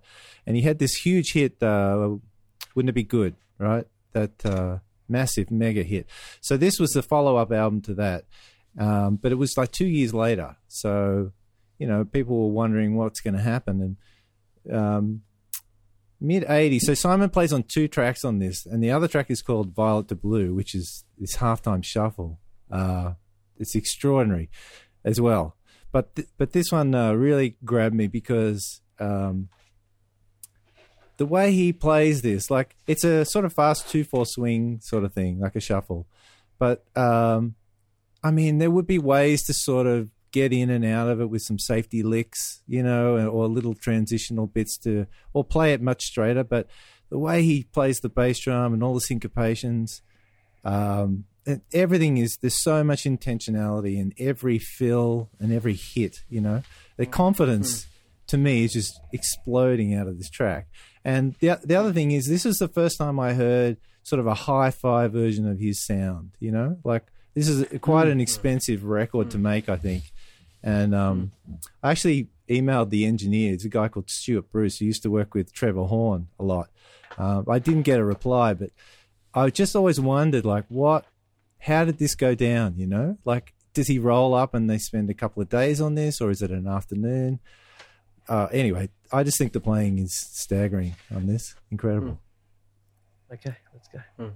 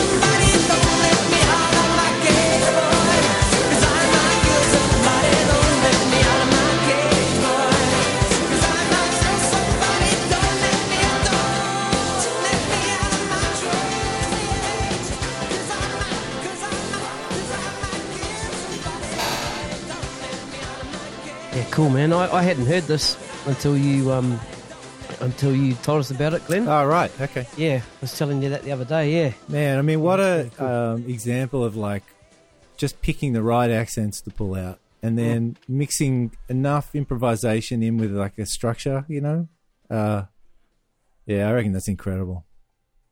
A- And and like we said with um in the Steve Gadd uh, podcast, it you know recorded to tape too, so there was you know Yeah. wasn't there was no fix up like well you know not the same ease and fix up and safety safety net that you have now nowadays. You know, I know, and that's the thing, right? He's just going for it. Like, Mm, there's, there's a section where he pulls over to the little piccolo, you know, and Yeah. then there's like these triplets going, and then he sort of seamlessly transitions to the ride, you Yeah. know, and then the, he pulls out some double kick, the gong drums in there. Like, he's just, he's having so much fun with it. It's the, Yeah, yeah. the confidence is incredible, you know? Like, if someone put that in front of me in, on a session, I'd just about have a heart attack. Yeah. yeah, right? I, I I mean, I always I love that period um in the eighties, and you know, I, I I really loved that song Moonlight Shadow for many years before I realized it was him on the drums. You know, I, I, like I I um I like it. Yeah, there's there's something kind of deep about that that groove and. And the you know and and I was very pleased to know it was him you know Yeah, yeah. um, So Moonlight Shadow, who's who's that? Mike Oldfield. Um, but yeah, I mean, what a guy. Uh, you know, Steve, you're talking about other times we've seen him, and and, and Lance, you mentioned that uh, that Mick Jagger gig in the pub with the four piece kit. Yeah. I was in LA uh, one year, uh, early 2000s probably, and uh, uh, on one night there was a memorial for um, Carlos Vega happening at this place, and we went. We, we, uh, I was with uh, Ralph Pyle and Mark Taylor, and we went and saw that. At, uh, and that was, you know, that was great to see lots of lots of cats on that. That was one thing. And then da- uh, on the same night at the Baked Potato, uh, Simon Phillips was playing with Jeff Richman. oh, so- wow. Oh wow. Yeah. So we, so we, you know, we we saw sort of the, you know, most of the uh, Carlos gig, and then we went down to the to the baked potato, and finally, like, uh, we I, I walked we walked in and they were on a break, you know, and. I need I need to go to the toilet, so I sort of went straight through the middle. I don't know if you know that room, but the, there's the the band sets up on the right as you come in, and, and I went straight through, and there's this guy talking to some people, and he and he he steps back and, and he steps on my foot, you know, and and uh, and I'm like, I'm like, you know, get, what watch out, man! Like like who's this? Who's this cocky cocky little guy? You know, with short hair, like like short curly hair, like thin wiry, thin wiry strong guy, and I. And I look at it's bloody Simon Phillips, right? He's li- literally, literally walked into me, you know. Um, Yeah. and yeah, and it, he didn't turn or phase, like he wasn't phased. He just kept talking to the guys. Like I was like. I thought, oh well, what are you going to do? So, um, so you know, I went. So I went to the went to the bathroom, but yeah, yeah, that and that was the gig. He was playing a small, uh, like a single kick drum. Oh Yeah, wow. the only other time I've ever seen him do that. Um, and, you know, man, uh, it was sort of interesting uh, having come from the, um, the, the Carlos Vega gig because there was some really heavyweight cats on that. And it was a great, that was a great gig, but the mix was terrible. Weirdly, like you know, you think you think the mix would be great there, but no, it was a terrible mix. Got into the room there, and there's Simon with Jeff Richman, and was Jimmy Haslip on bass. Oh, nice. Um, right. Yeah, Wow. and and I can't remember. There might have been somebody else, but um, you know, you're hearing Simon's kit acoustically. It's it's like it's a it's you know, and there was there were weren't that many people there. It was you know maybe twenty or thirty people. It was bizarre, you know, Wow. and um, and what and the thing that struck me uh, when they they played this tune, they played a few, you know a, tune, a few tunes, but like like when he got going, just how beautiful the snare drum sound was. Like the backbeat, just like he snapped the backbeat, like he pops it, you know, and it and it was just like in the room, it was it was just gorgeous, you know, like I. Uh, you know, yeah, fascinating up close. Yeah, a great experience to to to get that close to him on a gig. Yeah, Wow, wow. Yeah. Yeah. Have you had any encounters with him, Glenn? Uh, Like, no, I um, haven't. No. I, No. I I think I saw a clinic at some point, but I don't remember where it was. And the other time I Yep. saw him was at the Enmore. Yeah. Yeah. So what did Yep. what year did we say that was? That was with Lee playing bass. It was a yeah, that was about 2007. Okay. or Hmm. Some, something like yeah, something. But I mean, that was a, such a And great was- thrill. Far out. yeah, he, he was playing in a, a, a fiberglass kit. That's acrylic- right. Yeah, yeah. acrylic kit. Remember that? Yeah, and and that's the first time I'd seen a Dingwall bass because Lee was playing the Dingwall bass. You know, the Dingwall bass has the instead of the all the parallel frets all the way down the neck. Oh yeah, yeah. the frets on a Dingwall bass they fan, and I was with my guitar my, my guitarist friend because because Lee and Simon were off to the right of stage, so we we were there. we were right in that corner up the front, just watching them, and my mates watching uh, watching Lee play this Dingwall, you know, fan frets, and I'm just watching Simon, you know. Yeah, Glenn, did you go to the um? Did you go to the this uh, sort of studio session he did at Rhino? I missed that. No, I didn't get Right. there. Yeah. So that, that was a he was out doing a clinic tour. Um, it might have been that mid '90s run, and he um, Murray Hyde, who was at uh, Drum City, called me and said, uh, "Can you get? Can you put recommend guys to get a band together to play with Simon Phillips to do this session? Come uh, masterclass of recording, you know." and um, and so I, you know, I suggested it was it was Michael Bartolome on keyboards, Craig Walters. Do you know Craig Lance? Yeah, yeah, Craig. yeah. Mark Mark Costa on bass and Peter Northcote, and and and um and they they became the band to play at this session, and it was at Rhino Studios, and um, y- you know, we had the you had the big the big kit, and I think I think like he calls it the SX Phillips or the Starship Phillips, is it Yeah. something like that? Yeah, yeah, yeah. Um, and he um, and he was it was it was fantastic. I I always thought he really was just doing it to get a demo out of it out of it one of his a few of his tunes, you know, and that and that and those tunes turned up on a protocol record not long after. So not with not with that from that session, not with them, not with them. Yeah. Yeah, right, right. but um, you know, it was a great. Uh, it was fantastic to watch him, and what was amazing was, um, I mean, he was a better engineer than the engineer, and you know, the, the, he came in to li- have a listen to a playback, and the guy had.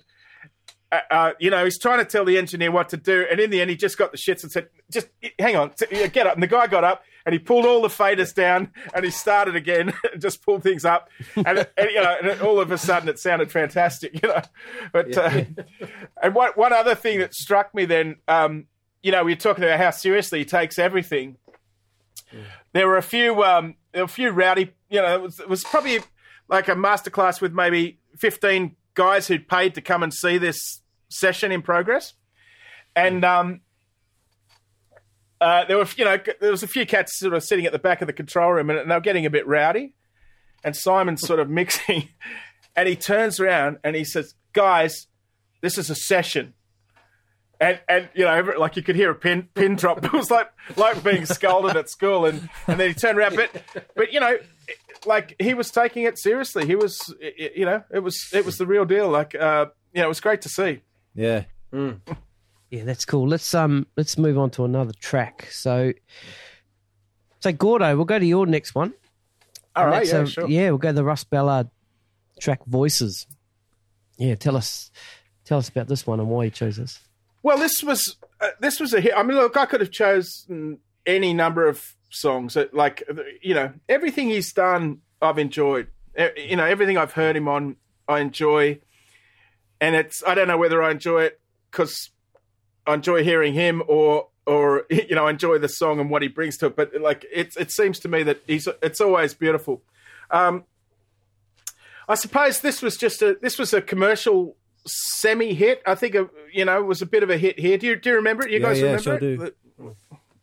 Yeah, and um, and uh, and I you know I liked it because it was fairly mainstream and people you know people knew about it. I remember. Um, do you remember Sound Unlimited, the, the Donnie Sutherland show on the It was probably before your time here, Stevie, but um, it was it was a, a Saturday morning music show that was on, and and, and um, Donnie Sutherland would get people onto a praise uh, new songs that came out, and and this was one of them, and Renée Geyer was on, and I remember she said, uh, you know, her only comment was.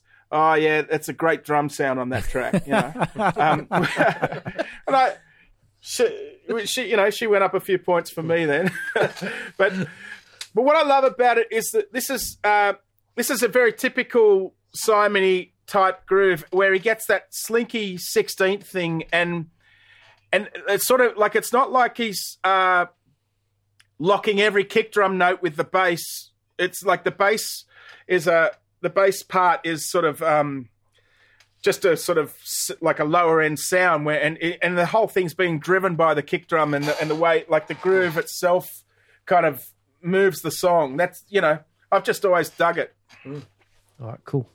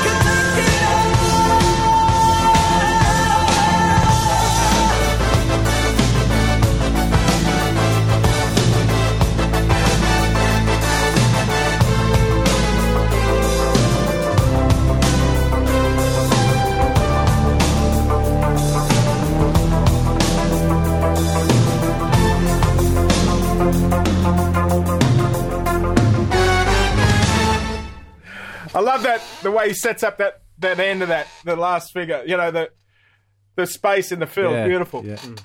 Nice. Isn't it a bummer? We, bummer we've got that slight delay in Zoom because, like, I'm hearing the track in real time, and then you know, Gordy, you're ear drumming, and then I'm, wa- Lance, Lance has got a Yeah.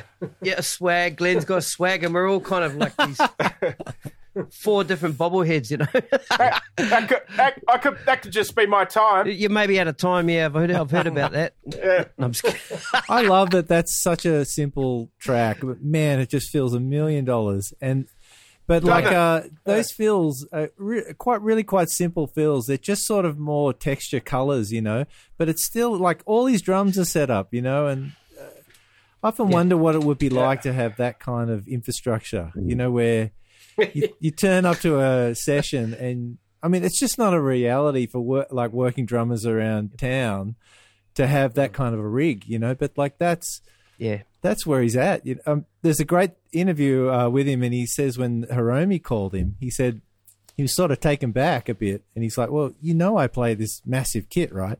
It's like not even a question of I'm going to pare it down. It's like this. this is how right, I come, you know." Uh, but that track is it feels um, just so great. But I mean, the whole thing is there, right? He's at his fingertips, Yeah. you know. You- Yeah, you, ju- I- I- oh, sorry, you just mentioned about you know not been you know if we couldn't kind of have that kind of rig around here because two words back pain. that's, a, that's, a, that's a heck of a lug. I, I would say, Glenn, though, in all, uh, like you, you probably couldn't have it where he had it too, but it's just his insistence that, you know, you know what I mean. Like it's just his sort of stubborn, uh, stubbornness to that's how that's that's what it is. You know what I mean? Like it, you, you know, you can imagine. I mean, even even in the states where they've got, you know, proper um, cartage in place and all of that stuff. Yeah. Like most cats still still kind of work with a you know five or six piece drum kit. You know, like uh, it, it's for a sort of a freelance kind of guy. It's it, it, it is really unusual, isn't it? That you know, but that's the brand. That's the that's what you get, Yeah, isn't I mean, Yeah. most of the engineers I work with start they start uh, you know twitching when you pull out a third tom. You know, right? yeah, can we can we put the one mic over two? Is that can we do? yeah. That's that's right. Yeah. The- you you know, uh, it's interesting. Um, you say that about Hiromi because, uh, like, uh, there's a couple of things. You know, Steve Smith sort of depths for for Simon on on those gigs, and you know, Steve Smith plays the hell out of it. It's incredible um, when he does it. Uh, but without you know, and don't get me wrong, like like honestly, Steve, Steve, Steve's, um, it is amazing. But with Simon, it becomes a different thing. It becomes different sort of music. Like um, Steve Smith, it's it, it's more within you know, it's more within a jazz trio kind of.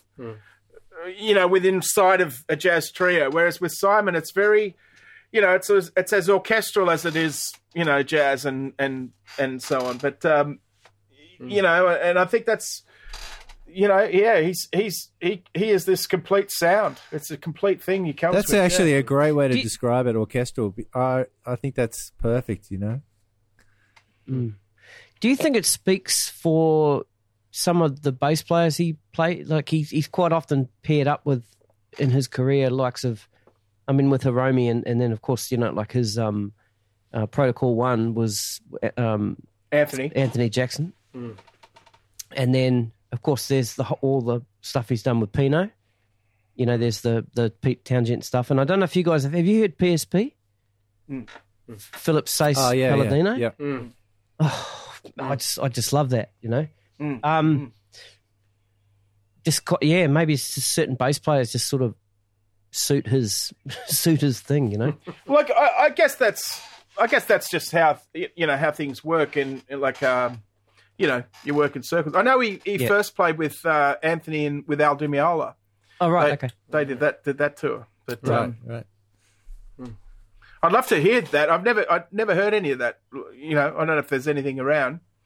Um, all right, we'll go to another track now. Uh, oh, sorry, just before we move to that track, and uh, Lance will be your next track. But just just going back to the, you know, size of Simon's kit and and you know being staunch on on how he wants to set up. If you go back and watch that video of um, um, Party in Simon's Pants, the stage set up there, Simon's drums are literally hanging off his riser. you know, like you know how the, how the hell did he get it up there? You know, like s- stands on angles and propped and like yeah, but it's it's on it's all there, the whole yeah. lot. Yeah, Yeah, Yeah, he asked for a glass of water and a tape measure that day. Oh, very Yeah. good. Yeah. All right, Lance. Yeah. What, Lance, what's your uh, what's your next song, man? Um, I think it's that, is it that Pentangle track? Yeah. Yeah. I mean, again, I guess I'm just blown away by um, you know, his his inventiveness of of like a particular patterns that he'll play in certain time signatures, and then. I mean, his drum soloing is is pretty phenomenal. I know we've had a, a good mix of like really great groove tracks that um, you know are, are reasonably kind of like simple kind of things, but um, and and that's incredible too. Um, but yeah, his uh, soloing is just pretty pretty impressive. You know, um, Yeah. uh, on that. I mean, I know you you could kind of say it's kind of Billy Cobhamish, but really he would, in my opinion, blow Billy Cobham out of the water. You know, with his um his his um, ideas because he's got a really great grasp of all the the odd time signatures and and playing over the beat and um yeah you know um pretty impressive so i mean this was just another track that i was just like trying to find something on youtube you know quickly to to get back to you to say oh yeah and i was just watching this and and the, the quality of, of the recording and the video in, in his in that studio was pretty impressive too. So um, anyway, um, I'm sure there's untold other tracks that, that he he plays just as impressively. But um, I thought it was really well filmed and recorded and and um, yeah, he's just incredibly consistent, isn't he? You know, in everything that he does. You know, Yeah, the thing that really stands out for me in Mm. this song, going going to that solo too, Lance, is the is the orchestration of the toms playing thirty second notes Mm. uh, across that main riff in the solo. Mm. Um, yeah, you you'll you'll hear what I mean when you hear, when you hear it. It's it's Yeah. mind blowing. yeah, I got sore arms just listening to it. yeah. Like there's there's there's no stick clicks or any kind of like you know it's like it's it's pretty impressive really Yep. you know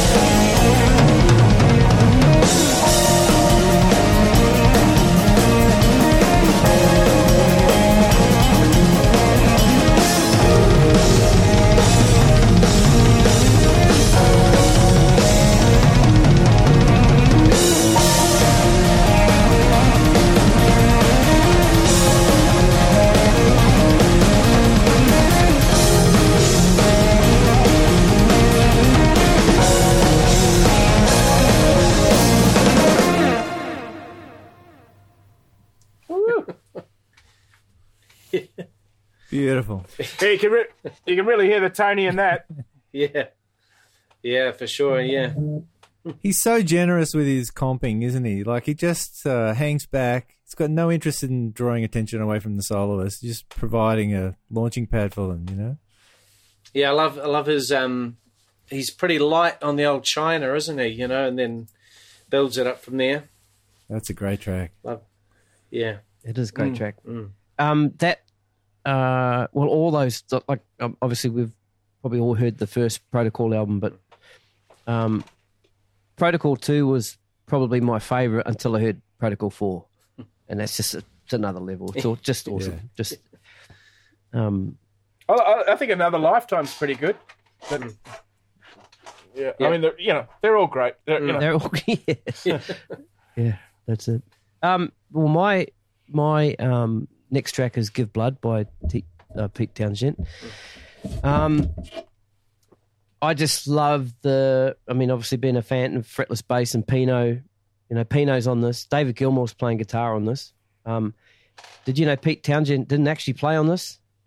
And I, I've actually let me read out a quote that I found on this regarding this song. Um, Give Blood was one of the tracks I didn't even play on. I brought in Simon Phillips and Pino Palladino and David Gilmour simply because I wanted to see my three favorite musicians of the time playing on something.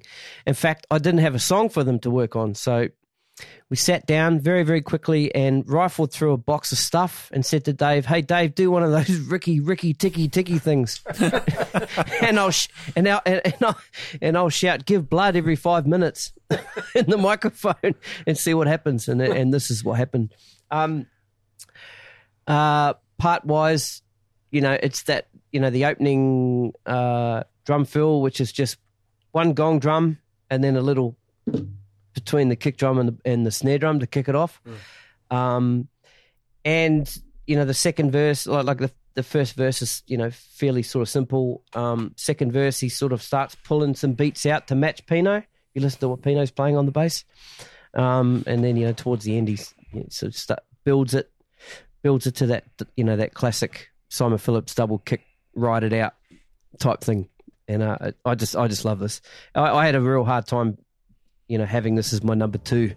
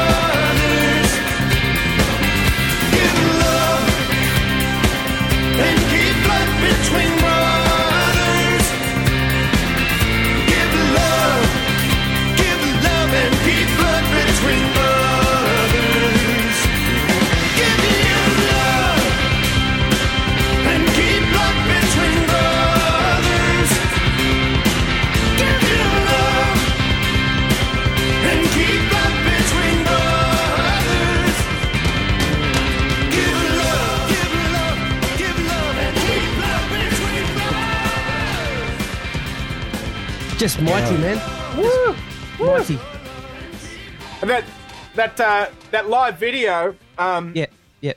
is just killing. And then there's actually, I think they There's- must have done there's two. two takes, right? Yeah, Uh, on the same gig. It looks like the same gig, and they've done two two takes of it. That, um, and and the one that made the the video is well, it's you know it's incredible. But um, That's the one when uh, when he goes Gilmore. Yeah, that's right. Yeah, yeah. Lin, Lin, Lin, Lin, frown down, down. Yeah, I, lo- I, I, I, I remember living with Blaine Whitaker, the saxophone player, and we always used to love watching that. And and when he when he plays that, you know, that middle break, that like sort of uh, kind of instrumental part, and he and he he just gets into the sixteenth note fill on the kicks. Yeah. And he just bears down on it, like he sort of leans into it. It's so, it's so Yeah. deep, man. It's such But a it, great- but it, it, it also looks like he's looking at someone when he does it because he's smiling and someone's looking back because Right. you see him going, yeah, right. oh, it's just just awesome. And it just goes back to that that what we were saying earlier about his his energy, eh? You know, especially back then, and you know, the, um, and that sort of like like watching that Pentangle um video. I mean, that's fairly fairly new. That's a couple of years old. You can see he's not quite moving the head as much, and because he's a bit wiser now, and chiroprac- chiropractor and physio and all that. You can't you can't throw your neck around that much for all your life, you know, because yeah, Well, it's it's an it's a curious thing, isn't it? I, th- I think it's um it's also representative of the time, and but it, but it's also I think you know that's an that's an English band. He's playing with English cats, and it was a they played a different way. Uh, I I, Yeah, I might be just making that up. I don't know, but yeah, if if you if you can hunt down, I remember seeing on Rock Arena, and I have found it since on on the web, but I haven't been able to find it recently. Um, there's footage of Simon playing the stuff from Empty Glass, the the, the other Pete Townshend record, um, the, like the early one from '82 with uh, Rough Boys and um, uh, oh, China China Crisis, I think. Uh, Like uh, and and he's mu- he's much younger, and that's that's it. He's playing an Imperial Star in that. Um, I th- well, it looks like an Imperial Star from memory, but it's a long time ago. Have you seen that, Lance? No, I haven't. I haven't seen that one. No, no. Yeah, try and hunt that down. That's Okay. that's yeah. Uh, you know, and he's like he looks real young on that. Yeah, yeah. I, I always remember that um, "Give Blood" track was a transcription of it in Modern Drummer magazine, and and and looking at it and going, "Oh, he's playing Mozambique on on like his on the ride cymbal," and I thought, you know, that was pretty cool to see that he'd obviously been listening to Steve Gadd and and cop cop that lick and and incorporated that in left-handed, you know. Um, Uh, into that track. You know, I thought that was pretty impressive, really. Mm. Yeah, I, I've noticed too. He plays he plays what what people refer to as the flutter, the Steve Gadd flutter lick too. He plays. I've seen him play that too, and he makes it his own though, doesn't he? Yeah, like yeah. It's, you know, Yeah, it, yeah. it's it, it's he uses that stuff, but it sounds like it sounds like his. Mm. yeah. Um, what sort of impact do you think he's having on modern players today? Do you guys speak speak with other drummers? You know, young young drummers. Um, No, yeah, yeah. None, Yeah. None, none of my students, um, none of my students have really picked up on them, or, or Really? Wow. I, I, I don't know. They- They just, I guess, because there's such a huge influence of the gospel chops kind of um, drumming that Ah, that they look right. at um, Simon's big drum kit and his way of playing as as something that was from the 1970s, you know. But um, yeah, you know, it's um, I, I've still you know play the odd track to um, different students and classes and that. Um, but even even with you know the latest stuff with Hiromi and that, it doesn't seem to attract um, the same interest as someone like um, you know uh, Robert Glasper or you know um, Mark Mark Guiliana, right? or Mark Guiliana, yeah. something like that. You know, so it's kind of interesting. A a lot of drummers have kind of gone real minimalist, and yet Simon, like you say, is just still real consistent with his his big setup. You know, um, maybe it's an English thing. You know, like you think Keith Moon had lots of toms, and Phil Collins had lots of toms, and um, but everyone else has gone, you know, the other way with um, you know, a, a more jazzy kind of smaller setup, you know? mm. Yeah, interesting. It's, It is. It is interesting. I, I hope he hope he doesn't sort of um, um, die out in the eyes of the, Hmm. You know, the, the younger cats, or is he? You know, he's. I mean, we're still here. So look, it's a, you, you know you, you you're touching on a, a an interesting area. Sorry, Glenn, did you want to say something? No, I was just going to say that, uh, you know, even before we, we were going to do this, I would always message Gordon and send him clips of Simon. At one point, I was just like, like, just tell me if you've had enough, you know, because there's not many people that I can uh, share stuff with who kind of get it, Yeah. you know, like um, he, Yeah. you can kind of tell people who are going to get Simon and who aren't, and uh, you know, Look, I, yeah, absolutely. I remember you saying that too, and I, and, and and and it was a sort of surprise to me because, uh, uh, but I but I I always make the mistake of thinking everybody loves the same stuff I love, you know, um, like uh, uh, you know, uh, but I, it's a it's a it's a curious thing um, uh, that for me, you know, he made such an impression while I when I was so young, and it hasn't it hasn't um, died out on me. Like like there's there's other people like you mentioned Keith Moon. Like I enjoyed Keith Moon when I was just starting to play the drums, and um, you know I sort of how can I say it without like like I kind of grew to like other other things more.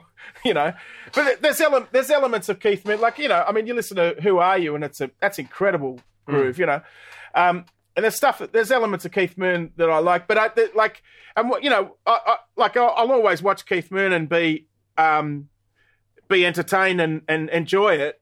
But I, it, but I don't think there's much Keith Moon in my playing now, you know, um, if I could put it like that. Whereas I think Simon, it's um, because I, you know, I, I, I, ca- I came up with it. Like I, I, I, I mean, I wasn't, I didn't, wasn't aware of his '70s stuff until later. But, but you know, from from the time I heard that, uh, the pump, I was on board. And and you know, I mean, I still think of of um, White City as a new as a new record. You know, I, I think I think that's one of the recent ones. That's 1985. You know, um, but. Uh, but you know, I, like I've I've I've you know seen his his career and seen seen what he's done and and and enjoyed every every minute of it and you know and and, and loved his thing. And um it, what- one of the things is that you know he has he is you know we we you know we've mentioned is is there's there's elements of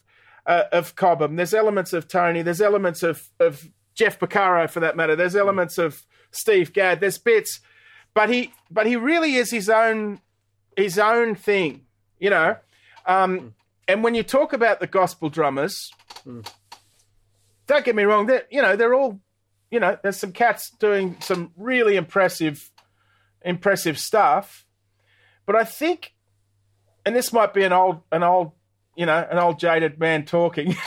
um, I think, like his, like it, when you, you know, when you take a step back historically, it's like Buddy Rich stands up.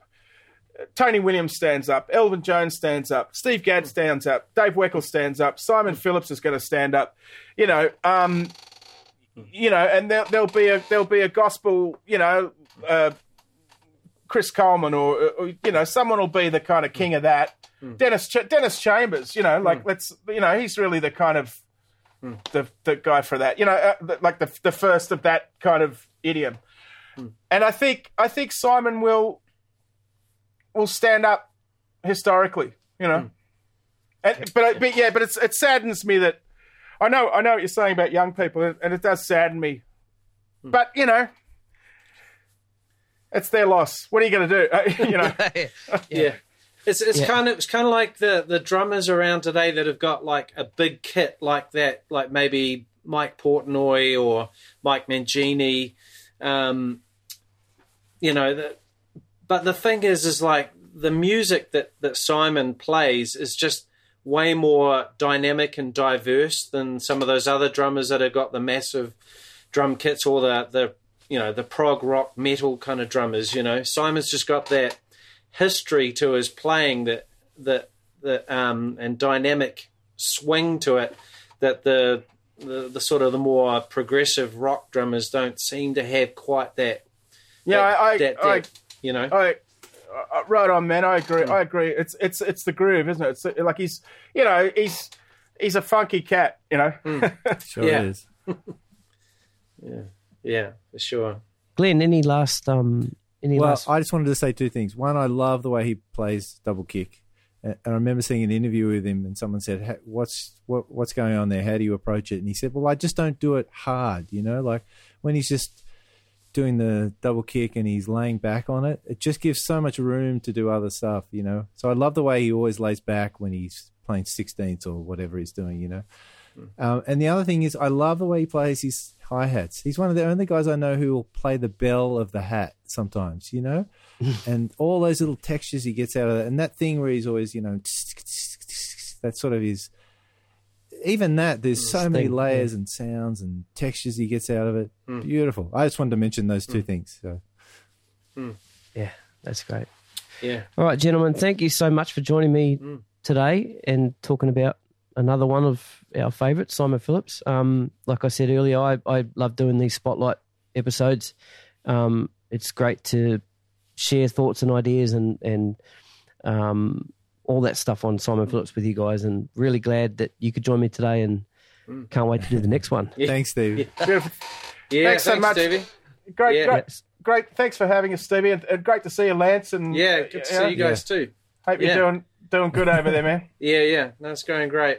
Yeah, and thanks, Stevie. It was it was really great that that to find you know four people that are really into Simon as much as as we are. You know, Yeah, Um, yeah, yeah.